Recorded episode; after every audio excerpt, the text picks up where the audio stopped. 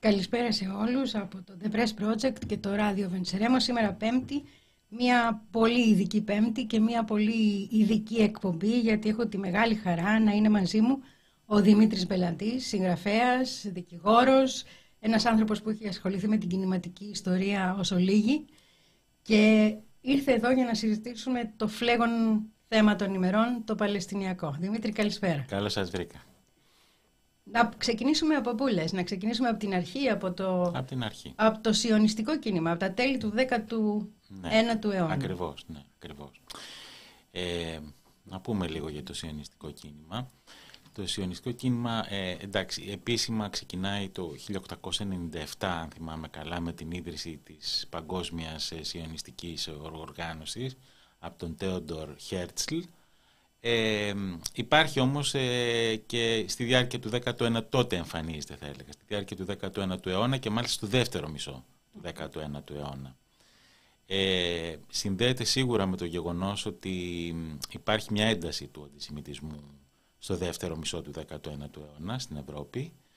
Ε, αυτό τώρα εντάξει είναι μια μεγάλη συζήτηση γιατί ε, σίγουρα έχει να κάνει με την ε, συγκρότηση των εθνικών κρατών των ε, ευρωπαϊκών. Ε, έχει να κάνει με το ότι επικρατεί πια ο καπιταλισμός σαν κοινωνικο-οικονομική οργάνωση πλήρως και κατά κάποιο τρόπο οι Εβραίοι έμποροι θεωρούνται και ένα κατάλοιπο του προ, της προκαπιταλιστικής περίοδου που πρέπει να εκδιωχθεί. Ε, υπάρχει, υπάρχουν τα πογκρόμ, ας πούμε τα πογκρόμ κυρίως στη Ρωσία θα έλεγα, κυρίως στη Ρωσία πολύ μεγάλα πογκρόμ, ε, ιδίως προς το 1890 τόσο. Ε, και βέβαια διακρίσεις σε όλη την Ευρώπη. Και διακρίσεις, διακρίσεις σε όλη την Ευρώπη. Ε, βέβαια όχι παντού το ίδιο. Όχι, παντού το ίδιο. όχι με την ίδια ένταση βέβαια. Ναι, δηλαδή ας πούμε, να, η Γερμανία, έτσι, η Γερμανία του Κάιζερ λέμε τώρα, έτσι. Στη Γερμανία του, του, Κάιζερ, του Κάιζερ υπήρχαν ορισμένες θέσεις που δεν μπορούσαν να καταληφθούν. Δηλαδή, για παράδειγμα, πούμε, δεν μπορούσε να γίνει ανώτατος αξιωματικός του στρατού, ας πούμε έτσι. Μπορούσες όμως να γίνεις ε, μπορούσες να γίνεις δημόσιος υπάλληλος, αλλά δεν θα έφτανες μέχρι τους ανώτερους βαθμούς της υπαλληλίας. Ε, στην ιδιωτική οικονομία πάλι μπορούσες να κάνεις σχεδόν ό,τι θες. Έτσι. Ε, άρα, άρα υπήρχαν σαφώς διακρίσεις, δεν το συζητάμε αυτό. Ε, όσο πηγαίνουμε, θα έλεγε κανείς, προς την Ανατολική Ευρώπη είναι ακόμα πιο οξυμένες αυτές οι διακρίσεις. Ε, υπάρχει, ξεσπάει το σκάνδαλο Ντρέιφου στη Γαλλία στη δεκαετία του 1890 που σίγουρα έχει να κάνει με την άνοδο του, του αντισημιτισμού. Δηλαδή, ας πούμε, ένας Εβραίος αξιωματικός θεωρείται ότι είναι προδότης για λογαριασμό των Γερμανών, ας πούμε έτσι. Και μάλιστα λέγεται ότι η γαλλική ακροδεξιά συγκροτείται τότε ακριβώς πάνω στην αντίθεση στους Εβραίους και με, στην λογική να καταδικαστεί ο Ντρέιφους, ας πούμε. Ε, άρα είναι βέβαιο ότι στο, ε, πάντοτε βέβαια υπήρχε στη χριστιανική Ευρώπη υπήρχαν διακρίσεις, υπήρχαν κύματα αντισημιτισμού, διώξεων κλπ. Αλλά στο 19ο αιώνα υπάρχει μια ένταση στο δεύτερο μισό. Ε, αυτό σημαίνει ότι, ότι δημιουργείται και μια ανησυχία στους, εβραϊκούς, ε, στους Εβραίους, στους εβραϊκούς πληθυσμούς που ζουν στα κράτη της Ευρώπης. Ε, τώρα εδώ είναι και ένα τεράστιο θέμα ότι ουσιαστικά πριν από τη συγκρότηση του σιωνιστικού κινήματος ε, μάλιστα και ένας, ένας από τους στενούς συντρόφους του Μάρξ προσχώρησε ο Μόζες Χες ο οποίος ήταν μια σημαντική μορφή του κομμουνιστικού κινήματος τότε ε, δεν είναι δεδομένο, λέμε σήμερα το εβραϊκό έθνος. Τότε δεν ήταν δεδομένο ότι οι Εβραίοι είναι έθνος. Σίγουρα ήταν μια θρησκευτικό-πολιτισμική εθνότητα μπορεί να πει κανείς. Εθνότητα. Κοινότητα, κοινότητα, ναι. Ε, δεν υπήρχε η αίσθηση ότι είναι έθνος, δηλαδή με τον σιωνισμό αρχίζει να συγκροτεί η αντίληψη ότι είναι έθνος, ε, ξέχωρο και αντίθετο προς τα άλλα, ας πούμε, ενώ μέχρι τότε ε, ο, ο μέσος Εβραίος όταν είναι στην Πολωνία νιώθει Πολωνός, δηλαδή Εβραίος και Πολωνός, Γερμανός, Γερμανός και Εβραίος, Γάλλος και Εβραίος, δεν θεωρεί ότι είναι εξωτερικός προς το έθνος. Τώρα, αφενός μεν ε, η ένταση του αντισημιτισμού, αφετέρου ε, η λογική ότι κάπου πρέπει να βρούμε μια διέξοδο, συγκροτεί τον σιωνισμό, ο οποίος σιωνισμός έχει αρκετά κοινά με τον αντισημιτισμό. Δηλαδή, να το πω και αυτό. Βέβαια δεν είναι ένα πράγμα, υπάρχουν πολλών ειδών σιωνισμοί και ρεύματα και αριστερά και δεξιά κλπ. Αλλά η αντίληψη ότι εμείς δεν πρέπει να είμαστε σε άλλες χώρες όπου είμαστε ξένοι προς τους πληθυσμούς αυτούς, είμαστε κάτι τελείως ιδιαίτερο και, και ξένο μάλιστα, που είναι, υπάρχει από την αρχή στο σιωνισμό, έχει μια αναλογία αντιστροφής ας πούμε με τον αντισημιτισμό, γιατί και ο αντισημιτισμός λέει ότι οι Εβραίοι δεν είναι Γερμανοί, δεν είναι Γάλλοι, δεν είναι Πολωνοί, είναι κάτι ξένο, όσο και αν προσπαθούν υποτίθεται να ενσωματωθούν. Έτσι. Άρα εκεί υπάρχει μια εχθρότητα αλλά και ένα κοινό σημείο θα έλεγε κανείς. Έτσι. Ωραία. Ε, να πούμε ότι ναι. δεν είναι ένας σιωνισμός. Δεν είναι ένας σιωνισμός. Γιατί μιλάμε για σιωνιστικό κίνημα, ναι. αλλά έχουμε μέσα από σοσιαλιστές ναι. μέχρι. Το σιωνιστικό κίνημα έχει μια λογική που λέει πρέπει να επιστρέψουμε στη, στην Παλαιστίνη και πρέπει εκεί να δημιουργηθεί ένα, ένα κράτος. Αυτό νομίζω το λένε όλα τα ρεύματα του σιωνισμού, όπου οι Εβραίοι θα είναι πλειοψηφία. Οι Εβραίοι θα είναι πλειοψηφία και οι Εβραίοι θα ελέγχουν ας πούμε, αυτό το κράτος. Έτσι. Σε αυτό συμφωνούν. Τώρα, υπάρχουν ο εργατικός ιονισμός, ας πούμε, για παράδειγμα. Ο εργατικός ιονισμός λέει ναι, πρέπει να είναι ένα κράτος που θα είμαστε πλειοψηφία, αλλά στα, στα εργατικά ζητήματα πρέπει οι Άραβες και οι Εβραίοι εργαζόμενοι να, να είναι από κοινού, αν και δεν είναι σίγουρο ότι θέλουν, θέλουν κοινά συνδικάτα, θέλουν παράλληλα συνδικάτα. Και επίσης θέλουμε αυτό το κράτος να είναι σε σοσιαλιστική κατεύθυνση, ας πούμε. Ενώ το κύριο ρεύμα δεν έχει αυτές τις απόψεις. Έτσι και εκεί αρχίζει, ας πούμε, από τις αρχές του 19ου, του 20ου, συγγνώμη, αιώνα, του 20ου, αρχίζει, πάντοτε υπήρχαν ρεύματα επιστροφής, αλλά δεν ήταν πολύ μεγάλης κλίμακας. Τώρα αρχίζει ένα πιο μεγάλης κλίμακας ρεύμα επιστροφής, το οποίο εν μέρη είναι αυθόρμητο και εν μέρη είναι καθοδηγημένο από, το σιωνιστική, από τη Παγκόσμια Σιωνιστική Οργάνωση. Αν δεν δηλαδή- κάνω λάθος, ιδρύεται και ταμείο ώστε να ναι, υπάρχουν χρήματα, να φύγει ναι, κόσμος. Ναι, ναι. The Jewish Agency, αν θυμάμαι καλά. Λοιπόν, α, α, ξεκινάει λοιπόν μια, αρχίζουν εγκαταστάσεις, ας πούμε. Στην αρχή είναι, πολύ, είναι, πολύ, είναι λίγοι οι Εβραίοι που είναι στην Παλαιστίνη. Μέχρι το 1930 αυξάνονται συνέχεια, ας πούμε, έτσι. Και εκεί αρχίζουν να υπάρχουν και συγκρούσεις, διότι η Παλαιστίνη είναι αρχικά Οθωμανική και μετά Βρετανική, ας πούμε. Ε, οπότε οι, οι Άραβες αντιλαμβάνονται ότι εδώ είναι μια διαδικασία η οποία πάει να μας εκτοπίσει και αρχίζουν ας πούμε και, και αραβικές εξεγέρσεις και κατά των Βρετανών και κατά των ε, Εβραίων που εγκαθίστανται και αρχίζει να υπάρχει μια σύγκρουση η οποία ολοκληρώνεται πια μετά το Δεύτερο Παγκόσμιο Πόλεμο και το Ολοκαύτωμα. Ε, όταν, ε, εντάξει, το Ολοκαύτωμα μέσα στην τραγικότητά του σίγουρα ε, ενισχύει πάρα πολύ το δεν μπορούμε να ζήσουμε στην Ευρώπη. Αυτό, δηλαδή τώρα αν έχει κανείς μια ενσυναίσθηση, το καταλαβαίνει αυτό. Δηλαδή ότι ένα πολύ μεγάλο κομμάτι των Εβραίων θεωρεί ότι δεν είναι ασφαλές, δεν μπορεί να ζήσει στην Ευρώπη. είναι μισό εκατομμύριο άνθρωποι, αν δεν κάνω λάθος, περίπου, οι ναι, οποίοι ναι. μένουν χωρίς σπίτια, χωρίς πατρίδα, ναι, χωρίς ναι, τίποτα ναι. και πρέπει κάπου να πάνε. Πρέπει, πρέπει κάπου να πάνε. γίνει. Πρέπει να, κάπου να πάνε. Να πω όμως, να γυρίσουμε λίγο πιο πίσω, ότι έχουμε το 1917 τη διακήρυξη Μπαλφούρ, ναι. στην οποία πρέπει να αναφερθούμε, όπου η Βρετανία παίρνει ένα ρόλο, ας το πούμε, μητρικός και η μεγαλύτερη αυτοκρατορία Έτσι. της εποχής, ναι. απέναντι στη δημιουργία ενός εβραϊκού κράτους, ναι. θετικό. θετικό. Και ναι. αποφασίζει ότι αυτό θα είναι στην Παλαιστίνη, η οποία Αυτό, Παλαιστίνη ναι. για ένα μεγάλο διάστημα είναι υπό τη Βρετανία, μετά την Οθωμανική, μετά τον πρώτο Με, Μετά το 18, ναι, 17-18. ο αγώνας εκείνη την εποχή είναι των και... Εβραίων κατά και των Βρετανών και των Αράβων, Έτσι. των Αράβων υπεράσπιση των εδαφών τους εναντίον των Εβραίων και πόλεμος εναντίον των Βρετανών και έχουμε τρεις ουσιαστικά άξονες ναι. μαχόμενους. Είναι τρεις πόλοι. Τρεις, τρεις πόλους. Ναι. Και επίσης να πω ότι ε, εδώ υπάρχει και μια εξαπάτηση των Βρετανών, διότι οι Βρετανοί όταν ας πούμε πήγε ο Λόρενς και έκανε την εξέγε, βοήθησε την ε, επανάσταση, την εξέγερση των Αράβων κατά της Οθωμανικής Αυτοκρατορίας, τους είχε υποσχεθεί ότι θα απελευθερωθούν. Δηλαδή δεν τους είχε πει θα γίνεται ε, άπικη δική μας ή ότι θα έρθουν οι Εβραίοι. Εκεί υπήρξε μια εξαπάτηση προς, ε, προς τους Άραβες ας πούμε.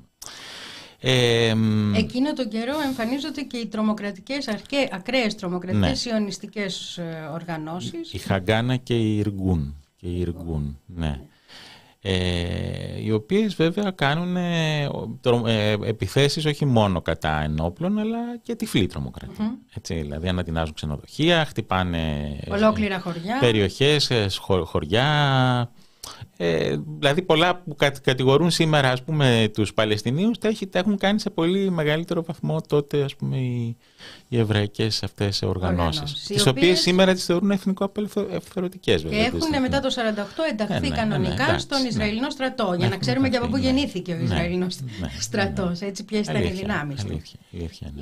το 47 Επίσης να πω ότι, ότι υπάρχει και μια τεράστια πίεση ε, για τη δημιουργία εβραϊκού κράτους και από ένα ισχυρό οικονομικό λόμπι ιδίως των Εβραίων στη ΣΥΠΑ. Έτσι. Δηλαδή, για παράδειγμα, τον, νομίζω τον Νοέμβριο του 1947 είναι η απόφαση του ΟΗΕ για, το, για τη, τη, τη διαίρεση και το, τα δύο κράτη, τα δύο, τα δύο κράτη, έτσι, της Γενικής Συνέλευσης. Λοιπόν, στα απομνημονεύματά του ο Τρούμαν λέει ότι ποτέ δεν έχω δεχθεί, ποτέ δεν έχω δεχθεί και μάλλον κανένας Αμερικάνος πρόεδρος τόσο μεγάλη πίεση για να πάρω μία απόφαση όπως τώρα από τους ανώτερους ας πούμε, οικονομικά ε, Εβραίους επιχειρηματίες και βέβαια πρέπει να πάρω αυτή την απόφαση γιατί είναι η βασική χρηματοδότηση του Δημοκρατικού Κόμματος. Και επίσης ένα ε, μεγάλο κομμάτι του ναι. Εβραϊσμού που φεύγει, δηλαδή ναι. από την Έμα Γκόλντμαν μέχρι είναι οι πιο προοδευτικοί Εβραίοι της εποχής, κυνηγημένοι από τις άλλες ευρωπαϊκές χώρες, καταφεύγουν στις ΗΠΑ. Δηλαδή έχουμε ένα προοδευτικό εβραϊκό στοιχείο. Αυτό πρέπει να το πούμε ότι. Ε, δεν είναι, δηλαδή μέχρι τότε δεν ήταν μόνο οι σιωνιστες Ε, υπάρχουν ρεύματα κοσμικά και αριστερά, πολύ ισχυρά μέσα, στην εβραϊκή κοινότητα ας πούμε. Ε, καλά, δε, πού να πω, πού να ξεκινήσουμε τώρα. Από το ναι. Μάρξ, ας πούμε, από ένα σωρό τέτοια ρεύματα. Το οποίο συνεχίζει να ζει στις Ηνωμένες Πολιτείες, ακόμα η Εβραϊκή η, η χωρίζεται στα δύο άκρια. Υπάρχει, υπάρχει ένα μεγάλο κομμάτι αριστερών Εβραίων στις Ηνωμένες Πολιτείες και στα συνδικάτα και σε αριστερά κόμματα κλπ. Ε, και, και επίσης ε, να, είναι σαφές ότι και το, το μαρξιστικό ρεύμα και στη δεύτερη διεθνή και στην τρίτη διεθνή και στο σοβιετικό κράτος ε, υπερεκπροσωπούνται στα ηγετικά του κλιμάκια και στη διανόηση οι Εβραίοι. Δηλαδή υπάρχει και ένας άλλος, άλλος Εβραϊσμός που θεωρεί ότι ας πούμε η χειραφέτηση είναι μέσα από τη χειραφέτηση όλης της ανθρωπότητας και όχι μέσα από την επιστροφή στη, στη γενέθλια προ πολλών ετών πατρίδα. Φιλίτιο, εκατοντάδων ετών. Ναι, ναι. Το 47... Όπως λέει ο, ο Μαξ Νορντάου, ο γνωστός που έχει γράψει τα κατά συνθήκη ψεύδι, ένας Εβραίος διανοητής, λέει, μα, μας κλέψαν λέει την πατρίδα μας πριν από 1900 χρόνια και τώρα πρέπει να επιστρέψουμε. Μας την κλέψαν πριν από 1900 χρόνια και τώρα πρέπει να επιστρέψουμε. Ε. Ναι. Είναι το πρόβλημα. Ε, άρα το, υπάρχει και ένα θέμα τι ήταν η πατρίδα αυτή για, για 1900 χρόνια. Δηλαδή υπάρχει και μια ιστορία που αγνοείται. Που βέβαια υπήρχαν εβραϊκοί πληθυσμοί, αλλά ήταν μειοψηφικοί. Για, κατά και επίσης ναι, ζούσαν σε αρμονία με τους. Επίσης ζούσαν βασικά σε αρμονία. Γιατί ναι. ακριβώς το εθνικό δεν ήταν το ισχυρότερο, Όχι, ούτε η καθαρότητα τότε. Δεν ήταν. Ήταν μέσα σε αυτοκρατορίες και είχαν σχέσεις και αντίθεσης και συνύπαρξης όμως. Ναι. Το θυμάμαι τώρα μικρή παρένθεση από τη γιαγιά μου, ναι. η οποία στην Ήπειρο είχε μία Τουρκάλα στη μία ναι. πόρτα και μία Εβραία στην άλλη πόρτα στα Γιάννενα. Ναι, ναι. Ήταν τρεις και ήταν φίλες, μιλούσαν τις γλώσσες. Υπήρχε... Και να πούμε ότι και στη, στη, το, το ελληνικό εργατικό κίνημα στη Θεσσαλονίκη ήταν σε μεγάλο βαθμό εβραϊκό. εβραϊκό ήταν η Φεντερασιόν, ας πούμε. Έτσι. Ναι, ναι, ναι. Λοιπόν, πάμε στο 47 και στον ΟΗΕ, που δεν είναι ο ΟΗΕ όπως τον ξέρουμε σήμερα. Επιμένω να το λέω αυτό, ναι, γιατί είναι ο ΟΗΕ της απεικιοκρατίας. Ναι, Ακόμα δεν έχουν απελευθερωθεί οι χώρες από την απεικιοκρατία στον βαθμό που απελευθερώθηκαν τέλος πάντων. Οπότε αντιπροσωπεύει ουσιαστικά τους ισχυρούς του κόσμου. Και οι ισχυροί του κόσμου αποφασίζουν ότι πρέπει εκείνη η περιοχή να χωριστεί στα δύο, να πάρει ένα κομμάτι και να ιδρυθεί το Ισραήλ και ένα κομμάτι να μείνει η Παλαιστίνη. Είναι η πρώτη φορά που έχουμε αυτό ξεκάθαρα αυτή τη διχοτόμηση μετά το σχέδιο Πύλ, γιατί υπήρχε και ένα βρετανικό λίγο παλιότερα. Εκεί επάνω έχουμε την ανακήρυξη του κράτους του Ισραήλ την ίδια μέρα που φεύγει η Βρετανική αρχή, αρχή και, στην ουσία την Άκμπα, την αρχή της Νάκμπα, της ναι, καταστροφής ναι, ναι. των ε, Παλαιστινίων. Έχουμε αν θυμάμαι καλά, τότε το 47-48 εκτοπίζονται 750.000, κάτι λιγότερο από ένα εκατομμύριο Παλαιστίνοι. Παλαιστίνοι ναι. 250.000 μένουν μέσα, οι άνθρωποι από τους οποίους κατάγονται οι σημερινοί Άραβες Ισραηλινοί, mm-hmm. όπως τους λένε. Και έχουμε 350 χωριά και πόλεις που ισοπεδώνονται.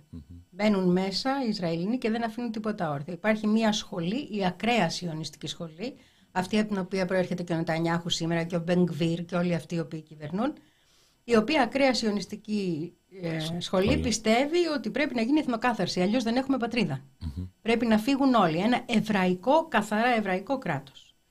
Και αυτό εμφανίζεται πρώτη φορά τότε και προκαλεί αντιδράσεις και στον ίδιο τον εβραϊκό κόσμο. Δεν είναι ότι το δέχονται αυθορμήτως ναι. όλοι, ναι. αλλά σιγά σιγά αρχίζει να γίνεται η κυρίαρχη γραμμή. Και επίσης και ο, ο Μπεν Γκουριόν, που είναι από τους ιδρυτές, του, από τους σημαντικότερους ιδρυτές του Εβραϊκού κράτους, έχει πει το εξής, ότι ε, αυτό τώρα είναι μια αρχή. Δηλαδή, ναι, εντάξει, θα υπάρχει το αραβικό κράτος, αλλά αυτό είναι μια αρχή. Δηλαδή, με το που μεταφέρουμε τον πληθυσμό εκεί, σταδιακά θα πάρουμε κι άλλα. Θα πάρουμε κι άλλα, θα πάρουμε κι άλλα. Δηλαδή δεν είναι λογική ότι έγινε η διαίρεση, και αυτή ήταν απολύτως παράλογη και αυθαίρετη, αλλά θα μείνουμε εκεί. Η λογική είναι ότι θα είναι σταδιακή, σταδιακή ανάκτηση της Παλαιστίνης, της, ε, της ε, Εβραϊκής, που η Εβραϊκή Παλαιστίνη στο μυαλό τους δεν είναι μόνο το σημερινό ναι. Ισραήλ, να το πούμε και αυτό έτσι. Ναι. Είναι το σημερινό Ισραήλ. Είναι τα κατεχόμενα, ε, είναι, είναι, είναι οι ζώνες οι, οι Παλαιστινιακές. Νομίζω και το Σινά. Είναι, είναι, είναι το Σινά, είναι τα υψώματα του Γκολάν και είναι και ο Νότιος Λίβανος. Δηλαδή ε, το, το, το, αρχικό σχέδιο σαν σχέδιο έτσι, δεν ήταν ότι δεχόμαστε αυτό και τελείωσε ας πούμε. Ναι. Είναι η αρχή της ναι. ύπαρξης ενός κράτους ναι που έχει στη, απέναντί του καταρχήν όλο τον αραβικό κόσμο, όλο αρχικά. Τον, όλο τον αραβικό κόσμο. Όλο τον αραβικό κόσμο. Η, η επίθεση των αραβικών κρατών ακολουθεί. Ναι. Και έχουμε τον πόλεμο με τους Άραβες, με ναι. τα αραβικά κράτη ναι. που υπάρχουν, στον οποίο βγαίνει νικητής το Ισραήλ. Το Ισραήλ. Ναι. Και εκεί επάνω έχουμε την υποχώρηση της Αιγύπτος. Η Αίγυπτος θεωρείται μέχρι εκείνη τη στιγμή, διόρθωσέ με αν πω κάτι λάθος, ναι. ως ο πώς να το πω, ο ηγέτης του αραβικού, η χώρα ηγέτης του ναι, αραβικού κόσμου. Ήταν, η Αίγυπτος ήταν, ναι. Σωστό. Λοιπόν, αλλά μετά την κατάληψη του Σινά από το Ισραήλ ναι. υποχωρεί σε πολλά επίπεδα. Υπάρχουν μια σειρά επεισόδια. Μετά υπάρχει το επεισόδιο του 56 που είναι πάλι σύγκρουση Αράβων και Ισραήλ αλλά με τους Βρετανογάλους να στηρίζουν το Ισραήλ και με, τους, με τις είπα να είναι κάπως ευνοϊκές προς τους Άραβες για λόγους ανακατανομής της επιρροής. Η, κρίση, του, η κρίση του Σουέζ το 56. Μετά είναι ο πόλεμος των 6 ημερών, το 67, που πάλι κερδίζουν οι Ισραηλοί. Και μετά είναι το Γιώργο. Γι' αυτό η αντιμετώπιση για πάρα πολλά χρόνια του mm. Παλαιστινιακού είναι ως αραβο-ισραηλινή Αραβο σύγκρουση. σύγκρουση ναι. Όχι Παλαιστινιακό. Όχι, ναι. αλλά είναι αραβο-ισραηλινή. Αραβο το Παλαιστινιακό θεωρείται ένα κομμάτι αυτής της, της σύγκρουσης. Ναι. Γι' αυτό ακριβώς και έχουμε στην την Αίγυπτο να τη διώχνουν από τον Αραβικό Σύνδεσμο. Ναι. Όταν η Αίγυπτος υποχωρεί και συμφωνεί με το Ισραήλ ναι. ότι θα έχουμε καλές σχέσεις εμείς ναι. οι δυο και παίρνει πίσω ναι. το Σινά, ναι. τη διώχνουν και μεταφέρεται η από το Κάιρο... συμφωνία του Camp, του Camp David του το 1979. Μεταφέρεται στην Τινησία νομίζω, στην, στην Τινιδά. Στην Τινιδά. Από εκεί και ύστερα αρχίζει η τρομοκρατία. Έτσι. Έχουμε ένα λαό... Και, και βέβαια υπάρχει και η ιστορία του, που δεν είναι με, αμυγός Παλαιστινιακή, αλλά είναι άμεσα συναρτώμενη. Η, η, η, η, εισβολή του Ισραήλ στο Λίβανο το 1982, έτσι. Με τεράστια εγκλήματα πολέμου, Σάμπρα, Σατήλα κλπ. Αυτό μην το ξεχνάμε, ο Αριέλ Σαρών. Που ήταν αυτά, ο, Σαρών, ο Χρησιμοποιώντας τους φαλαγγίτες. Ναι. Όπου έχουμε, έχουμε εγκλήματα τεράστια. Ναι, και ναι. επίσης έχουμε και την δράση της περίφημης Μοσάντ, να το πούμε και αυτό, η οποία δημιουργεί false flag τις λένε αυτές, τις επιχειρήσεις. Δηλαδή όπως και στην Αίγυπτο, όπως και στο Λίβανο, τις εμφανίζεις σαν επιχειρήσεις των Παλαιστινίων ή των Αράβων ή της ναι. μουσουλμανικής αδερφότητας, ενώ δικές της για να στρέψουν ακριβώς τον κόσμο ναι, ναι. εναντίον. Έχουμε πολλά τέτοια ναι, ναι, περιστατικά. Είναι μια πολύ πυκνή ιστορία εκείνων των ετών. Οπότε φτάνουμε κάποια στιγμή να έχουμε ως τρομοκράτες τους Παλαιστίνιους και ως το κράτος που δεν αναγνωρίζουν όλοι όμως, η Ελλάδα είναι το 90, ο, ο, ο Μητσοτάκης μπαμπάς και χωρίς ανταλλάγματα. Ναι. Αυτό, όλοι τότε παίρνουν ανταλλάγματα να αναγνωρίσουν το Ισραήλ, εμείς όχι, όχι. Εμείς είμαστε ναι. πολύ έτσι, ευρύς. Λοιπόν, ε, και έχουμε μετά το Μαύρο Σεπτέμβριο ουσιαστικά και ένα μεγάλο κομμάτι. Να πούμε τι είναι ο Μαύρος Σεπτέμβριο. Ναι, ο Μαύρος Σεπτέμβριο είναι μια σύγκρουση ανάμεσα στις Παλαιστινιακές οργανώσεις και στο κράτος της Ιορδανίας Ε, είχαν, είχαν πολλά ε, στρατόπεδα, κέντρα εκπαίδευσης κλπ. στην Ιορδανία και κάποια στιγμή οι Ιορδανοί θεωρήσαν ότι χάνουν τον έλεγχο στο κράτος τους εξαιτίας των Παλαιστινίων και τους χτύπησαν, χτύπησαν τις Παλαιστινιακές οργανώσεις πολύ σκληρά ας πούμε. Και ουσιαστικά ε, ε, ήταν ένα είδος βάσης των Παλαιστινίων, έπαψε να είναι μετά το Μαύρο Σεπτέμβρη. Οπότε ναι. έχουμε πια... Ε, α, είναι ένα κίνημα επίσης που το υποστηρίζουν οι επαναστατικές οργανώσεις της Ευρώπης, ναι, ο Ιαπωνικός Κόκκινος Στρατός, το η Ραφ, η Ραφ, ναι, είναι ένα κεντρικό ζήτημα βέβαια. το Παλαιστινιακό. Ο Ήρα, ο, Ήρα, ο Ήρα πολύ έντονο. Και η σημερινή στάση της Ιρλανδίας νομίζω εκεί ε, θα πρέπει να αναχθεί Ακριβώς. ουσιαστικά. Ακριβώς. Ε, και είναι ένα κεντρικό ζήτημα για όλη την αριστερά επίσης. Υπάρχει μια ενωμένη αριστερά, ναι, υπάρχει να το πω μέχρι, μέχρι πρόσφατα σχετικά ναι, ναι. στην Ευρώπη, η οποία είναι όλη με την Παλαιστίνη. Δεν υπάρχει άλλη. Λοιπόν, και φτάνουμε να το περάσουμε γρήγορα, δεν ξέρω, εκτός αν θες κάτι ακόμα να πεις, στην ε, πτώση του, ε, της ε, Σοβιετικής και την απόφαση των Αμερικάνων μετά από αυτό να λύσουν κάποια, ζητήματα, κάποια ζητήματα, μεταξύ ναι. των οποίων και, το, μεσανατολικό λεγόμενο τότε, ναι, το, ναι. το Παλαιστινιακό ζήτημα. Και γίνεται η Συμφωνία του Όσλο το 1993. Πρώτα η Μαδρίτη, έτσι ναι, δεν είναι; Ναι, πρώτα η Μαδρίτη, ναι. Στο μεταξύ, α, να πούμε και για τον Αντρέα, δεν είπαμε για τον Αντρέα ναι, Παπανδρέου. Ο Αντρέας Παπανδρέου ήταν μια πολύ φωτεινή εξαίρεση στο ότι όταν ας πούμε διωκόταν η ηγεσία του, της PLO από το Λίβανο, ε, τη δέχτηκε στην Ελλάδα. Έγινε και μια πολύ σημαντική εκδήλωση στο Καλιμάρμαρο. Ήμουνα εκεί το καλοκαίρι του 1982 σαν φοιτητής. Ε, και ναι, ουσιαστικά έδωσε άσυλο σε πολλούς Παλαιστίνιους. Ήταν η, η, πιο, η πιο ενεργή Ευρωπαϊκή. Και όλη την Ελλάδα έξω ενεργή, να, ναι, να στέκεται στο πλευρό ναι, της Παλαιστίνης και ναι, τεράστιες πορείες τότε. Ναι, τεράστιες Εγώ ήμουν φοιτητρία Θεσσαλονίκη, αλλά και εμείς πορευόμασταν. λοιπόν, ε, και με, θυμάμαι να τσακώνομαι με κάτι τροτσκιστές έξω από την Ισραηλινή πρεσβεία το Σεπτέμβριο του 1982. Για ποιο λόγο. Μαζί ήμασταν ναι. για δευτερεύοντα ζητήματα, όχι κυρία. Ήμασταν πολύ τότε και πιανόμασταν εύκολα ναι, μεταξύ ναι. μας. Αυτό είναι, είναι αλήθεια. Λοιπόν, μην προδίδουμε την ηλικία μας, Δημήτρη. Σωστά, δεν, έχω πρόβλημα. Λοιπόν, ε, ο Ανδρέας Παπανδρέου τότε είχε πάρει τον Αραφάτ, ουσιαστικά έσωσε τον Αραφάτ, ναι, να το πούμε έτσι. Είναι και τη ζωή του Αραφάτ, γιατί ο Αραφάτ ήταν στόχος διαρκώς. Εννοείται. Ε, ο Αραφάτ για λίγο καιρό περνά σε δεύτερη μοίρα όμως. Έχουμε άλλα κινήματα να αναδεικνύονται και τον ξεθάβουν λίγο οι Αμερικάνοι με τη Μαδρίτη, έτσι δεν ειναι και μετά με τις συμφωνίες του Όσλο, γιατί όντως για τον περισσότερο κόσμο είναι η φωνή των Παλαιστινίων. Έτσι, ναι. Αλλά αρχίζει, αρχίζει σταδιακά μια υπερκέραση από πιο ε, μαχητικές, ριζοσπαστικές τάσεις, ας πούμε, οι οποίες αρχίζουν να έχουν και ισλαμικό χαρακτήρα. Έχουν και ισλαμικό χαρακτήρα, ναι, εντάξει. Είχαμε και μαρξιστικές, είχαμε και... Είχαμε το Λαϊκό Μέτωπο που ήταν ναι. πολύ σημαντική οργάνωση για την απελευθέρωση της Παλαιστίνης, το οποίο ε, η Ευρωπαϊκή Ένωση το θεωρεί και αυτό τρομοκρατική οργάνωση, δεν έχει καμία σχέση με το τζιχάτ και με όλα αυτά, έτσι. Ναι. Ε, και θα έλεγε κανείς ότι η, το Ισραήλ για μια περίοδο είχε μια προτεραιότητα να, να εξοντώσει αυτές τις κοσμικές οργανώσεις. Δηλαδή κατά κάποιο τρόπο θελημένα η άθελα βοήθησε το Ισραήλ την επικυριαρχία των ε, μουσουλμανικών θρησκευτικών οργανώσεων εντός του Παλαιστινιακού κινήματος. Ναι, και μετά την Ιρανική Επανάσταση υπήρχε ένα ρεύμα τέτοιο. Ακριβώς γιατί ήταν πολύ μεγάλη επανάσταση Σαφέστατα. και τότε επίσης όλη η αριστερά ήταν ναι. με την Ισλαμική Επανάσταση, την, ε, μάλλον ναι. την ε, Ιρανική Επανάσταση. Ναι. Ήταν άλλες εποχές και άλλοι χρόνοι και άλλη ναι, ναι, αίσθηση που είχαμε τότε. Ε, η, η κατάσταση στην, με τις συμφωνίες του Όσλο. Θέλω να πω δύο πράγματα για το Ράμπιν και για έναν άνθρωπο που δεν το πολύ ξέρουν, το Γιώση Μπεϊλίν. Ε, ο Γιώση Μπεϊλίν ήταν ο άνθρωπος πίσω από τις συμφωνίες του Όσλο. Είναι ο άνθρωπος που έχει αρχίσει να δουλεύει με τους Παλαιστινίους κρυφά ως ε, σύμβουλος στο Υπουργείο Εξωτερικών. Και είναι, και θα επιμείνω να το λέω, ο μόνος άνθρωπος, συναδελφός μου, πολιτικός, που δεν προέρχεται από το στρατό. Ναι. Ο άνθρωπος που αποδέχεται κάποιες υποχωρήσεις, τις φέρνει στο Ράμπιν, ο οποίος ήταν από το στρατό και εκείνος, ήταν σκληρό στοιχείο πριν, και καταφέρνει να δημιουργήσει ένα άνοιγμα, είναι ο μόνος στην ιστορία των κυβερνήσεων του Ισραήλ που δεν προέρχεται από το στρατό ή τη Μοσάντ. Και νομίζω ότι είναι σημαντικό στοιχείο, επιμένω να τον αναφέρω, Ναι. ακριβώς γιατί δείχνει ότι υπήρχε μια άλλη νοοτροπία, αλλά δεν άφηνε ο στρατός, δεν άφηναν οι διάδοχοι των οργανώσεων για τις οποίες μιλήσαμε ουσιαστικά, να φανεί.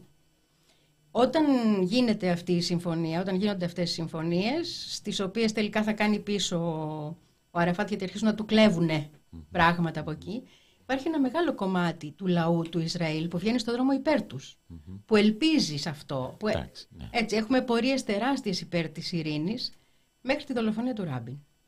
Ο Ράμπιν δολοφονείται από τους ανθρώπους που σήμερα κυβερνάνε το Σωστά. Ισραήλ. Σωστά. Να το πούμε λίγο αυτό, να εξηγήσουμε εκείνη την περίοδο. Ναι, εντάξει. Εκεί, εκεί γίνεται μια προσπάθεια συμβιβασμού. Τώρα, ε, αν θυμάμαι καλά, ε, τα όρια του Παλαιστινιακού κράτους με βάση το Όσλο, δεν, δεν θυμάμαι λεπτομέρειες, θυμάμαι όμως σε γενικές γραμμές ότι ε, δεν, δεν καλύπτουν ας πούμε όλα τα εδάφη πριν από τον πόλεμο το 67. Σίγουρα είναι αρκετά λιγότερα από τα εδάφη πριν από τον πόλεμο το 67. Και το δέχτηκαν οι Παλαιστίνοι. Το δέχτηκαν οι Παλαιστίνοι με μεγάλη εσωτερική αντιπολίτευση, έτσι, με μεγάλη εσωτερική αντιπολίτευση και εν συνεχεία βασικά το Ισραήλ παραβίασε αυτή τη συμφωνία. Αυτό πρέπει να το πούμε. Δηλαδή, ε, Μα και η δολοφονία του Ράμπιν σε αυτό το πλαίσιο. σε αυτό το πλαίσιο, ναι. Ότι, Στο με- ότι εσύ μας βάζεις να, κάπως να αλλάξουμε στρατηγική και δεν γίνεται αυτό τέρμα. Ναι. Δεν θα ζήσουμε με αυτούς. Δεν Θα, θα τους- ζήσουμε θα με τους αυτούς, διώξουμε, ναι, θα τους ναι. εξοδώσουμε, αλλά δεν θα Ε, τους έχει υποθεί κιόλας. Κάποιος έχει πει σημαντικός Εβραίος παράγον ότι η περιοχή είναι μικρή. Δεν χωράει δύο λαούς. Είναι μικρή η περιοχή. Δεν χωράει δύο λαούς, ας πούμε. Έτσι, δεν χωράει δύο λαούς. Κάποιος πρέπει να φύγει, ας πούμε. Και έχουμε παράλληλα μια αλλίωση πληθυσμιακή του Ισραήλ. Πρέπει να το πούμε και αυτό. Γιατί το κοσμικό. Α, για την ίδρυση του. με- Από το 1993 μέχρι το 2000 που γίνεται ένα δεύτερο Camp David, αν θυμάμαι καλά, ε, αυξάνονται οι έπικοι στο διπλάσιο. Δηλαδή από 200 τόσες γίνονται 400 χιλιάδες, ας πούμε, έτσι. Που, που δείχνει δηλαδή ότι σαφέστατα δεν γίνεται σεβαστή η πλευρά του Ισραήλ η συμφωνία. Δεν γίνεται διαρκώς κάνουν. ναι. Στην ουσία, ό,τι έχουν δώσει οι Παλαιστίνοι το χάνουν, Το και χάνουν. από πάνω χάνουν και περισσότερα γιατί συνεχίζεται αυτό. Ε, και έχουμε παράλληλα με την ίδρυση του Ισραήλ, να το πούμε και αυτό, δεν έχουμε σύνταγμα σε αυτή τη χώρα. Ναι, δεν υπάρχει συντάγμα. Υπάρχει μια. Γιατί έρχεται και δένει με την πρόσφατη πολιτική Νετανιάχου, έχει άλλο λόγο. Και δεν έχουμε σύνταγμα γιατί ακριβώς το σιωνιστικό κίνημα είναι κομμάτια. Άλλοι είναι σοσιαλιστές, άλλοι είναι βαθιά θρησκευόμενοι σιωνιστές, είμαστε ανώτεροι φιλοί κτλ. Οπότε όλο αυτό πρέπει να παντρευτεί και είναι δύσκολο. Οπότε υπάρχει μια σειρά βασικών κανόνων. Μέσα σε αυτούς τους βασικούς κανόνες είναι σημαντικός ο κανόνας που λέει ότι είναι εβραϊκό κράτος, Εβραϊκό κράτος. Οποιοςδήποτε Εβραίος έχει μέχρι και γιαγιά νομίζω Εβραία μπορεί να επιστρέψει και να πάρει αμέσως Την την υπηκότητα, υπηκότητα, ναι, έτσι. αλλά κανένας Παλαιστίνιος Ναι, ο οποίος έφυγε από εκεί. Έτσι. Ναι. Ας είναι ναι, πιο ντόπιος από ντόπιος. ναι ακριβώς. Οπότε είναι ένα εβραϊκό κράτος που ένας από τους κανόνες του είναι καθαρά ρατσιστικός. Και αν δεν κάνω λάθος, για ένα μεγάλο κομμάτι μέχρι το 90 ή το 91, ο σιωνισμός χαρακτηριζόταν είδος ρατσισμού και από τον, από τον Οργανισμό Ηνωμένων Εθνών. Ναι. Έτσι δεν είναι; Έτσι είναι, έτσι είναι. Έτσι είναι. Και, έχει- και έχει και ένα στοιχείο θρησκευτικού φονταμενταλισμού αυτό το πράγμα. Δηλαδή λέμε για τους ε, μουσουλμάνους ότι έχει- μία τάση τους είναι φονταμενταλιστική. Και αυτό φονταμενταλιστικό είναι, έτσι. Τι είναι, ας πούμε. Υπάρχει ένα τέτοιο κομμάτι και είναι το κομμάτι επίσης που γενοβολάει. Δηλα- δηλαδή, θέλω να πω, υπάρχει μια αντίφαση. Από μια μεριά λέμε το Ισραήλ, ας πούμε, είναι ο, λένε οι υποστηρικτές του πιο πολύ, είναι ο εκπρόσωπος της δύσης στην περιοχή. Είναι ο εκπρόσωπος της δύσης και όχι μόνο πολιτικό, στρατιωτικά και οικονομικά και αξιακά, ότι είναι, οι άλλοι είναι βάρβαροι, αυτοί είναι ο- οι πολιτισμένοι, ας πούμε, έτσι. Ε, αν ως Δύση εννοούμε μόνο την τεχνολο, τεχνοοικονομική ανωτερότητα, μπορεί να το πει κανείς, ναι. Αν ως Δύση εννοούμε τις δημοκρατικές αξίες, δεν μπορεί να το πει. Δηλαδή η Δύση είναι πολλά πράγματα, δεν είναι ένα και ανταγωνιστικά ίσως και μεταξύ τους, έτσι, ναι. Δεν μπορεί να το πει. Όχι και έχουμε μία τεράστια αύξηση γιατί έτσι ξεχνάμε τα χρόνια και μένουμε με μια εικόνα. Εγώ είχα την εικόνα του Ισραήλ, του καιρού, των συμφωνιών του Όσλο Σωστά. για πάρα πολύ καιρό. Όταν δεις όμως τα στοιχεία για το πώς έχει αλλοιωθεί ο πληθυσμός, πόσο περισσότεροι είναι οι φανατικοί, πώς το κομμάτι του κοσμικού Ισραήλ έχει υποχωρήσει, καταλαβαίνεις και αυτά που γίνανε τώρα Επίσης τελευταία. υπάρχει και ένας άλλος παράγον που πρέπει να θε- να τον λάβουμε στο μυαλό μας, ότι υπάρχουν και πρόστα- πρόσφατες μεγάλες μεταναστεύσεις, ιδίως μετά την πτώση της Σοβιετικής Ένωσης, όπου στη Σοβιετική Ένωση υπήρχαν πάρα πολλοί Εβραίοι, Εβραίοι. Εβραίοι, έτσι. Και ε, από εκεί έχουν πάει πάρα πολλοί Ρωσοεβραίοι από άλλες εθνότητες της, ε, της ε, Σοβιετικής Ένωσης. Θα έλεγε κανείς ότι είναι μεγάλο κομμάτι σήμερα του πληθυσμού του Εβραϊκού του, του Ισραήλ. Όπως υπάρχει και εσωτερικός mm. ρατσισμός και διχασμός μεταξύ των διαφόρων ομάδων ναι. Εβραίων. Ας πούμε για παράδειγμα υπάρχουν μαύροι Εβραίοι. Έτσι. Οι Αιθίωπες. Αυτοί, ναι. αυτοί έχουν πρόβλημα. Έχουν μεγάλο πρόβλημα. Πολύ σημαντικό. Και ναι, επίσης ναι. οι, οι αραβογενείς, να το πω Εβραίοι, ναι. με τους Ευρωπαίους ευρωγενείς ναι, Εβραίους. Ναι, Υπάρχει εκεί πάλι δύο ελίτ έχουν δημιουργηθεί. Σωστά, δύο...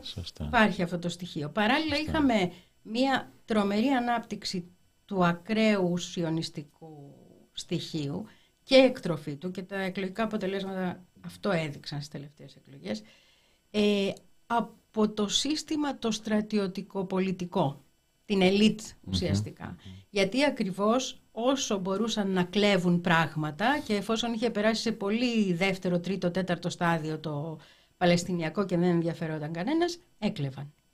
Αυτό. Η... Και επίσης είχαν και μια τεράστια πολιτική κρίση πριν από ξεσπάσει αυτή η ιστορία τώρα με τους Παλαιστίνιους. Δηλαδή είχαν. Τέσσερις μήνες πορείες είχαμε. Ναι. Και ήταν για τα νομικά ζητήματα. Ναι. Ναι. Ακριβώς το ότι δεν υπάρχει συντάγμα και ότι ήθελε και το ανώτατο δικαστήριο που παίζει έναν ρόλο εξισορροπιστικό mm-hmm. ερμηνεύοντας σαν σύνταγμα. Δηλαδή υπήρχε ας πούμε ένα ρεύμα θα έλεγε κανείς πιο φιλελεύθερο, φιλελεύθερο ανεκτικό απέναντι στο σκληρό δεξιό ναι. τέτοιο ας πούμε. Ναι. Η, ένα κομμάτι από τους ανθρώπους που κυβερνάνε σήμερα με τον Νετανιάχου είναι ότι πιο ακραίο έχει γνωρίσει σε κυβέρνηση ποτέ το Ισραήλ, γι' αυτό μιλάω για τον Μπεν Κβίρ κυρίως ο οποίος βγήκε και μοίραζε ο ίδιος όπλα σε επίκους αυτές τις μέρες. Οπότε στην ουσία μιλάμε για μια, για ένα, μια Παλαιστίνη περικυκλωμένη ή φυλακισμένη, η οποία είναι υποχρεωμένη να κάνει ό,τι λένε οι αφεντάδες της. Και έχουμε το πλήγμα το μεγάλο, που είναι η αναγνώριση της Ιερουσαλήμ ως πρωτεύουσας του Ισραήλ επί Τραμπ. Σωστά. Εκεί έχουμε πια το δεν ισχύει τίποτα. Έτσι δεν είναι; Έτσι είναι, έτσι είναι. Λοιπόν, αυτός ο λαό... Α, έχουμε τα γεγονότα μετά το 21. Δεν μιλήσαμε για τη Χαμάς. Ναι, λοιπόν, ναι. να μιλήσουμε. Λοιπόν, να πούμε για τη Χαμάς και το 2005-2006 και τα λοιπά. Καταρχάς η, η Χαμάς μετά, τη, μετά το Όσλο, μετά το θάνατο του Αραφάτ κλπ. Ε, αρχίζει να ανεβαίνει πάρα πολύ μέσα στον Παλαιστινιακό κόσμο. Έτσι. Στις εκλογές του 2006 στη Γάζα είναι πρώτη δύναμη με τεράστια πλειοψηφία ας πούμε.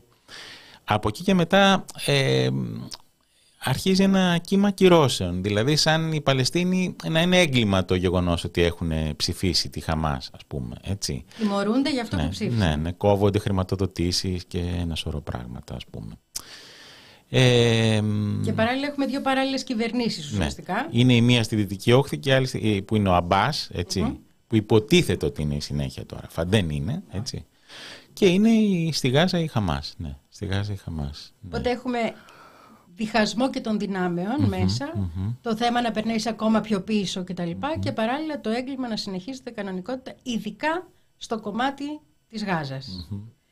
Ε, το 2018, ε, α, τα καράβια έχουμε για τη Γάζα, την προσπάθεια ναι. να σταματήσει ναι. ο αποκλεισμός. Υπάρχουν ναι. άνθρωποι που μπαίνουν και βάζουν μπροστά τη ζωή τους για να ναι. γίνουν. Έχουμε το επεισόδιο... Υπάρχει, έχουν δολοφονηθεί οι άνθρωποι οι Τούρκοι, οι Τούρκοι από την Τουρκία, ας πούμε, ξέρω εγώ, με το καράβι για τη Γάζα, το 2010-2010, ναι. έτσι. Ναι. Έχουμε όλα αυτά και κάποια ναι. στιγμή έχουμε το 2018 μια προσπάθεια να γίνει μια ειρηνική με πρότυπο το Μαχάτμα Γκάντι προσπάθεια από την Χαμάς, από στη Λωρίδα της Γάζας για να σταματήσει ε, η, ο αποκλεισμός και ο δολοφονικός αποκλεισμός. Πεθαίνουν άνθρωποι από αυτό το πράγμα. Δεν είναι... Ε, σε αυτήν απαντά ο Ισραηλινός στρατός. Έχουμε 250 νεκρούς εκείνη την περίοδο. Μέσα λοιπόν σε αυτά τα χρόνια, από το 19 μέχρι σήμερα, είναι πόσο. Και έχουμε και την πανδημία που τους αφήναν να πεθάνουν, ανεμβολίαστοι, που έστελνε η Κίνα εμβόλια για να μπορουν να κάνουν κάποια εμβόλια κτλ. Έχουμε ε, ένα λαό να λέει όχι πια. Όχι άλλο. Δηλαδή το ειρηνικό δεν δουλεύει, mm μας παίρνετε ό,τι έχουμε και δεν έχουμε, κάποια στιγμή πρέπει να αντιδράσουμε. και έχουμε και μια αλλαγή πλεύσης της Χαμάς το 17 με ένα καινούριο καταστατικό. Ναι, αυτό δεν το ξέρω. Ναι, η οποία ναι. Μαλακώνει τα πράγματα.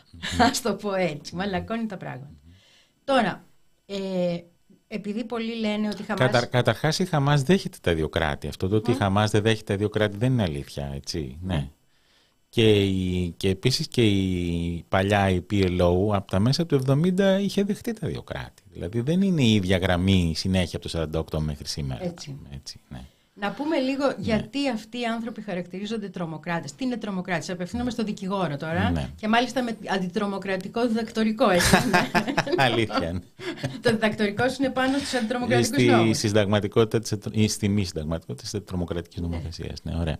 Λοιπόν, ε, γιατί τρομοκράτες; Ε, αυτό δεν είναι καινούριο. Δηλαδή θέλω να πω, η τρομοκρατία είναι μια ελαστική έννοια. Είναι, μια, είναι, είναι και μια πολεμική έννοια. Δηλαδή, ε, είναι δύσκολο να πεις νομικά τι είναι ακριβώς, τι είναι η τρομοκρατία. Είναι η βία. Ναι, ποια βία, ας πούμε, ξέρω εγώ. Ε, υπό ποιες προϋποθέσεις. Ε, γιατί, ας πούμε, τα δυτικά κράτη, ορισμένα αντιπολιτευτικά κινήματα που είναι βία σε, εκτός Ευρώπης, δεν τα, τα θεωρούν απελευθερωτικά και άλλα τα θεωρούν τρομοκρατικά. Είναι μια, είναι μια σχετική τελείως έννοια και είναι κυρίως μια έννοια για να δυσφημίσεις αυτόν που κάνει έναν ένοπλο αγώνα που εσένα δεν σου αρέσει, ας πούμε, έτσι. Εντάξει, υπάρχει ένας πυρήνας, θα έλεγε κανείς. Ο πυρήνας είναι, ας πούμε, όταν κάνεις τυφλά χτυπήματα που σκοτώνονται άμαχοι κλπ. Και πάλι όμως αυτό είναι διαφορετικό σε συνθήκες ειρήνης και διαφορετικό σε συνθήκες πολέμου. Και αυτό πρέπει να το πούμε, ας πούμε.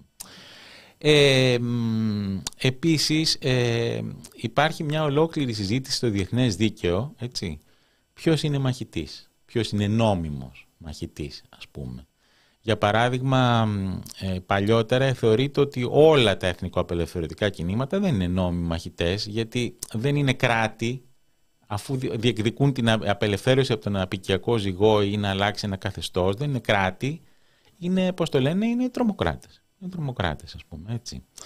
Ε, όπως ομοίως βέβαια και στην κατοχή οι Ναζί θεωρούσαν όλα τα κινήματα αντίστασης και λοιπά ότι ήταν και το ΕΑΜ και όλα και οι Μακοί και όλοι ήταν τρομοκράτες.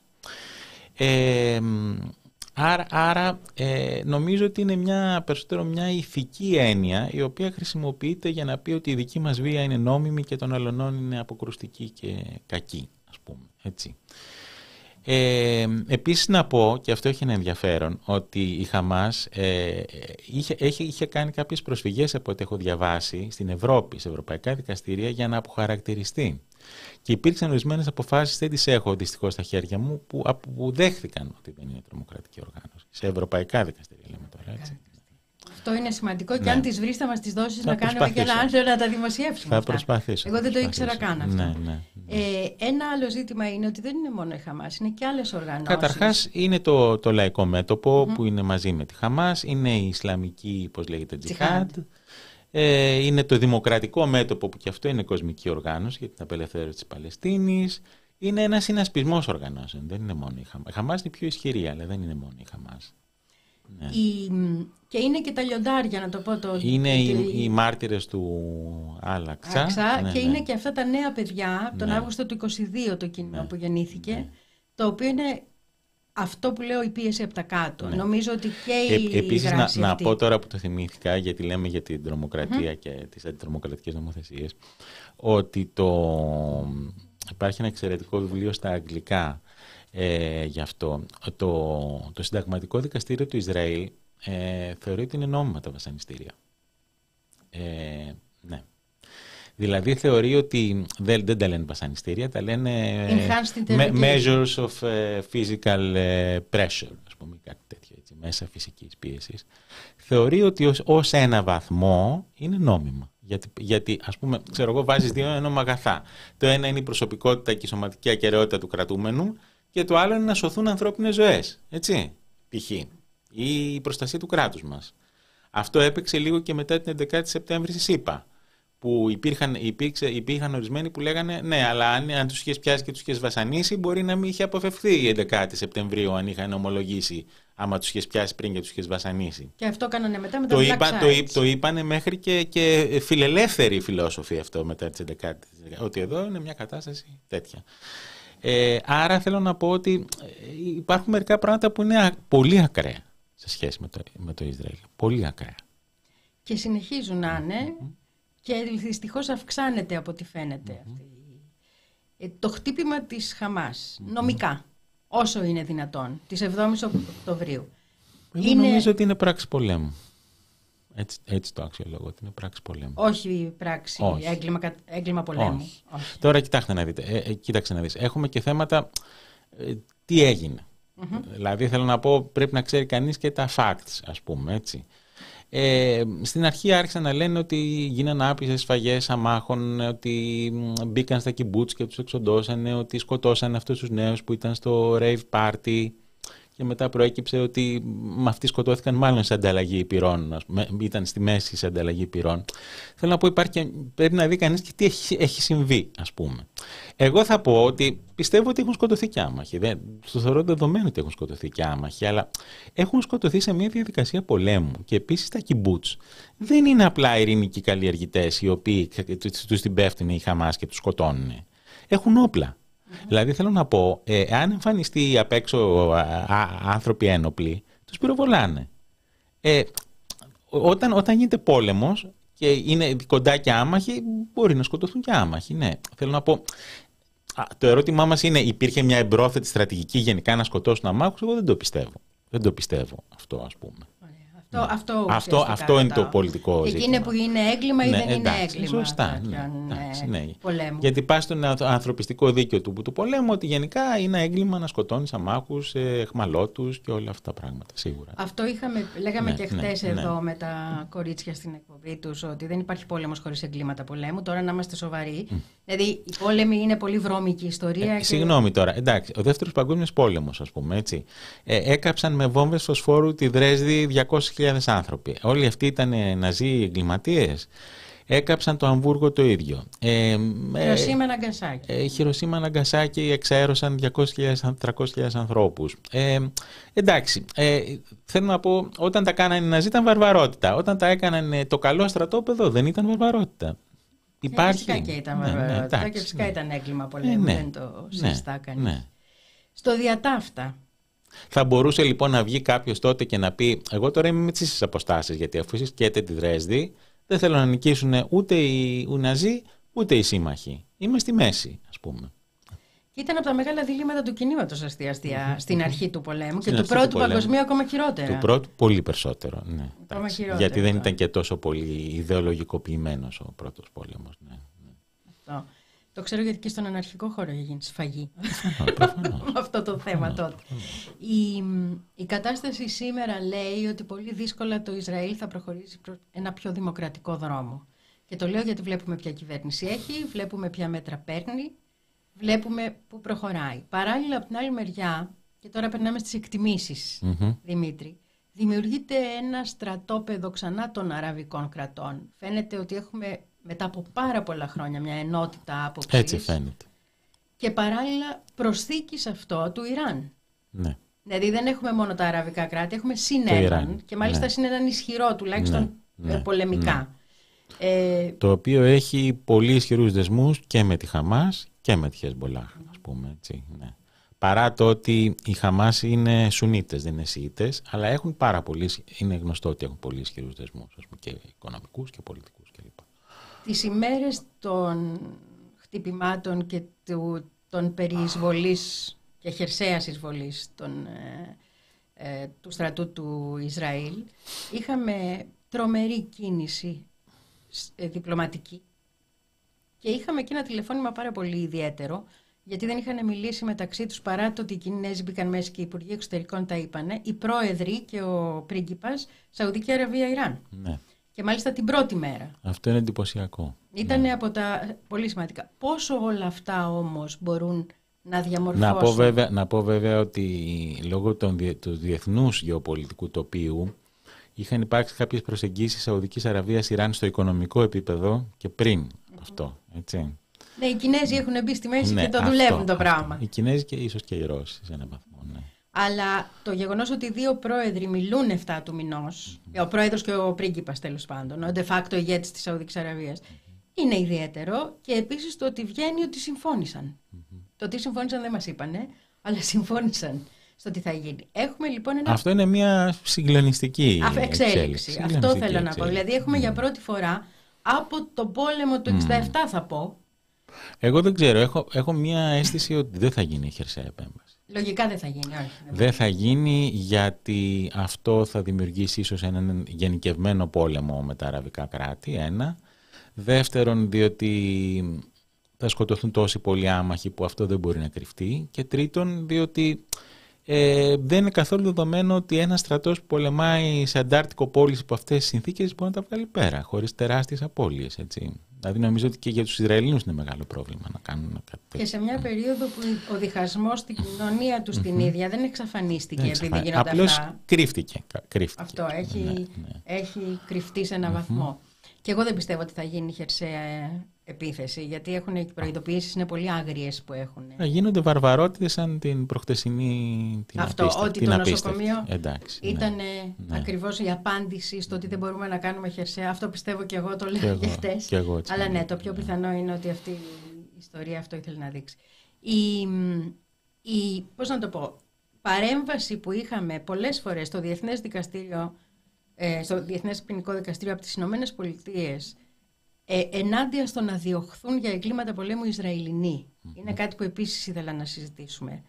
Ε, θυμάμαι του Μπόλτον τη δήλωση, την αναφέρω και συχνά, που είχε πει ότι έτσι και τολμήστε και τι, έχουμε μπει μέσα και είχαν βάλει τότε και στη Μπεσούντα, νομίζω λέγονταν την ε, πρόεδρο του δικαστηρίου, την Αιθιόπισσα, πολύ χοντρές Μμμ, ε, πιέσεις, κυρώσεις ναι, ναι. για να μην ε, γίνει αυτό. Αυτή η ατιμορρησία, αυτή η αίσθηση του Ισραήλ ότι μπορεί να κάνει ό,τι, Ό,τι θέλει, θέλει. Σε ποιο βαθμό παίζει ρόλο σε αυτό που ζουν οι Παλαιστίνοι. Δηλαδή το ότι η διεθνής κοινότητα διαφορεί ουσιαστικά. Και Ναι. όχι μόνο διαφορεί, δικαιολογεί και καλύπτει. Δικαιολογεί και καλύπτει. Και ανακαλύπτει ότι χτυπιούνται άμαχοι στις 7 Οκτωβρίου. Προηγουμένως δεν χτυπιούνταν, ας πούμε, άμαχοι, έτσι. Ναι. Ε, μ, τι να πω. Σι- Σίγουρα, ε, όταν ένα κράτος νιώθει ότι ό,τι και να κάνει δεν θα έχει σοβαρές κυρώσεις, αυτό ανοίγει ένα δρόμο αλαζονίας και συνεχούς πολέμου. Ε, μ, όμως να πω κάτι και το εξής. Ό,τι και να πει κανείς για το Ισραήλ, ε, να- ας δούμε και την άλλη πλευρά. Δηλαδή, και για το λαό του Ισραήλ, αυτή είναι μια νοσηρή κατάσταση. Δηλαδή, το να ξυπνάς κάθε μέρα και να σκέφτεσαι ότι μπορεί να πας να πολεμήσεις και να σκέφτεσαι ότι μπορεί εκεί που θα πας να κάτσεις να σου βάλει μια βόμβα και να σκέφτεσαι ότι μπορεί να σκοτώσει κάποιος Άραβα στο παιδί σου. Θέλω να πω ότι στην αρχή που το, Ι- το Ισραήλ ήταν ας πούμε μια μορφή Σπάρτης, γιατί μια μορφή Σπάρτης ήταν ουσιαστικά έτσι. Δηλαδή αυτό ότι είμαστε εδώ πέρα για να κάνουμε πόλεμο και, και δεν είχε ακόμα το Ισραήλ ας πούμε μπει σε αυτό που είναι η δυτική καταναλωτική κοινωνία. Αυτό μπορούσε να αναπαράγεται. Δεν ξέρω αν σήμερα είναι εύκολο να αναπαράγεται συνεχώς. Δηλαδή, εγώ πιστεύω ότι θα δημιουργηθεί και ένα κύμα κάποια στιγμή μέσα στο Ισραήλ που θα πει ότι αυτό δεν, δεν μπορεί να πάει άλλο. Να συνεχιστεί.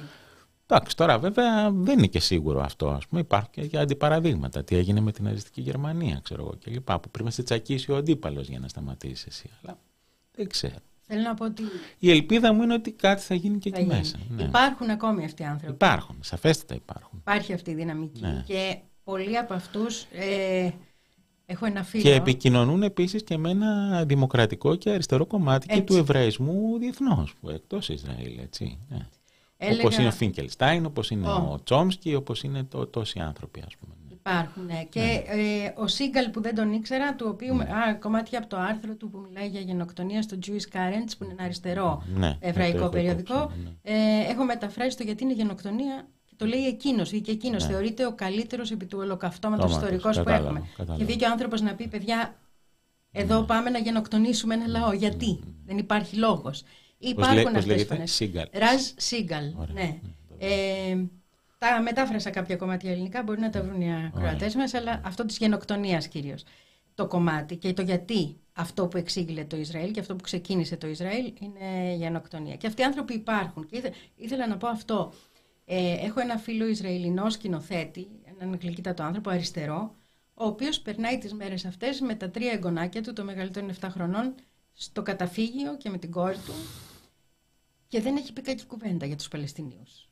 Υπάρχουν αυτοί οι άνθρωποι. Υπάρχουν αυτοί. Και τους ξέρουμε και είναι δίπλα μας. Υπάρχουν οι κομμουνιστές... Ε, Υπάρχει ο Ιλάν Ισρα- Παπέι, ναι, Βέβαια, υπάρχουν υπάρχουν, πολλοί πάρα άνθρωποι, πολλοί ναι, άνθρωποι βέβαια, τέτοιοι. ναι, ναι. Αυτό δεν σημαίνει όμως ότι δεν θα διαχωρίσει την κυβέρνηση, που είναι μια φασιστική κυβέρνηση, μια ρατσιστική βαθιά κυβέρνηση, για να το πω σωστά, από αυτούς τους ανθρώπους. Ε, καλά, η σίγουρα. φωνή τους δεν είναι η κυρίαρχη φωνή. Ούτε χαράσουν πολιτική. Είναι απλώς έντιμοι άνθρωποι και αυτή είναι η μεγάλη διαφορά. Ε, έχουμε άλλα 9 λεπτά.